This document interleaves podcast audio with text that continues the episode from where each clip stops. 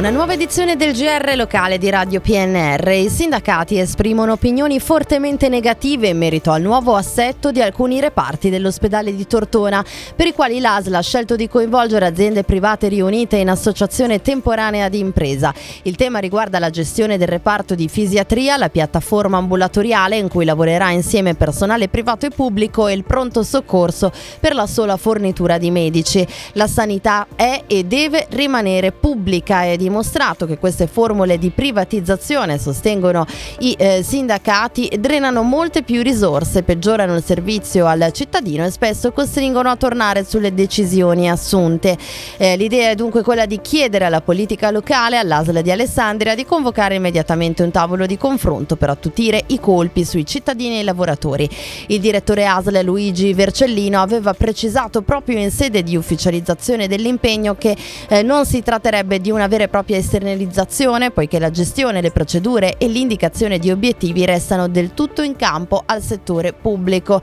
Andrebbe piuttosto definita una partnership in cui pubblico e privato lavoreranno insieme.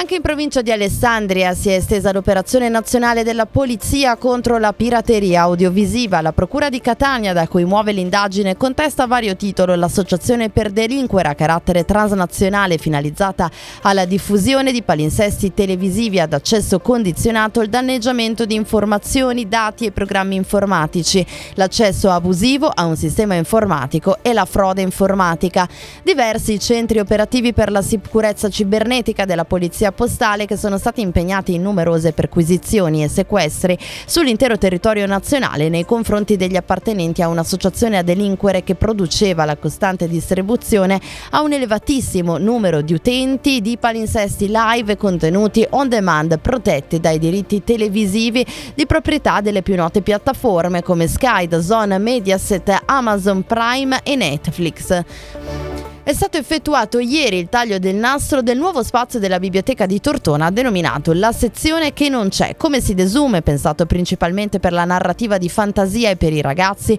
oltre a locali in cui verranno collocati preziosi fondi librari lasciati da stimati intellettuali tortonesi. Il comune ha ottenuto i fondi al bando del Centro per il libro e eh, la lettura, acquisendo possibilità di finanziamento in quanto facente parte eh, del novero di località che si fregiano del titolo Città che legge, rilasciato organizzato proprio dallo stesso centro. Ieri pomeriggio la prima delle iniziative inaugurali nella nuova sezione ragazzi con eh, lo swap party per eh, i bambini, un momento teatrale curato da Alessio Gazzo e la donazione da parte del Dertona Basket del volume eh, European Club Competition 1957-2021. A proposito di Dertona Basket, in attesa del turno conclusivo del girone di Champions League in programma domani alle 18 in Bosnia contro Igokea, il Dertona pensa a rinforzarsi sul mercato con l'ingaggio di Colby Rossell, playmaker lo scorso anno a Varese, eletto miglior giocatore in assoluto del campionato italiano nella passata stagione. 25enne americano ha iniziato l'attuale stagione in Montenegro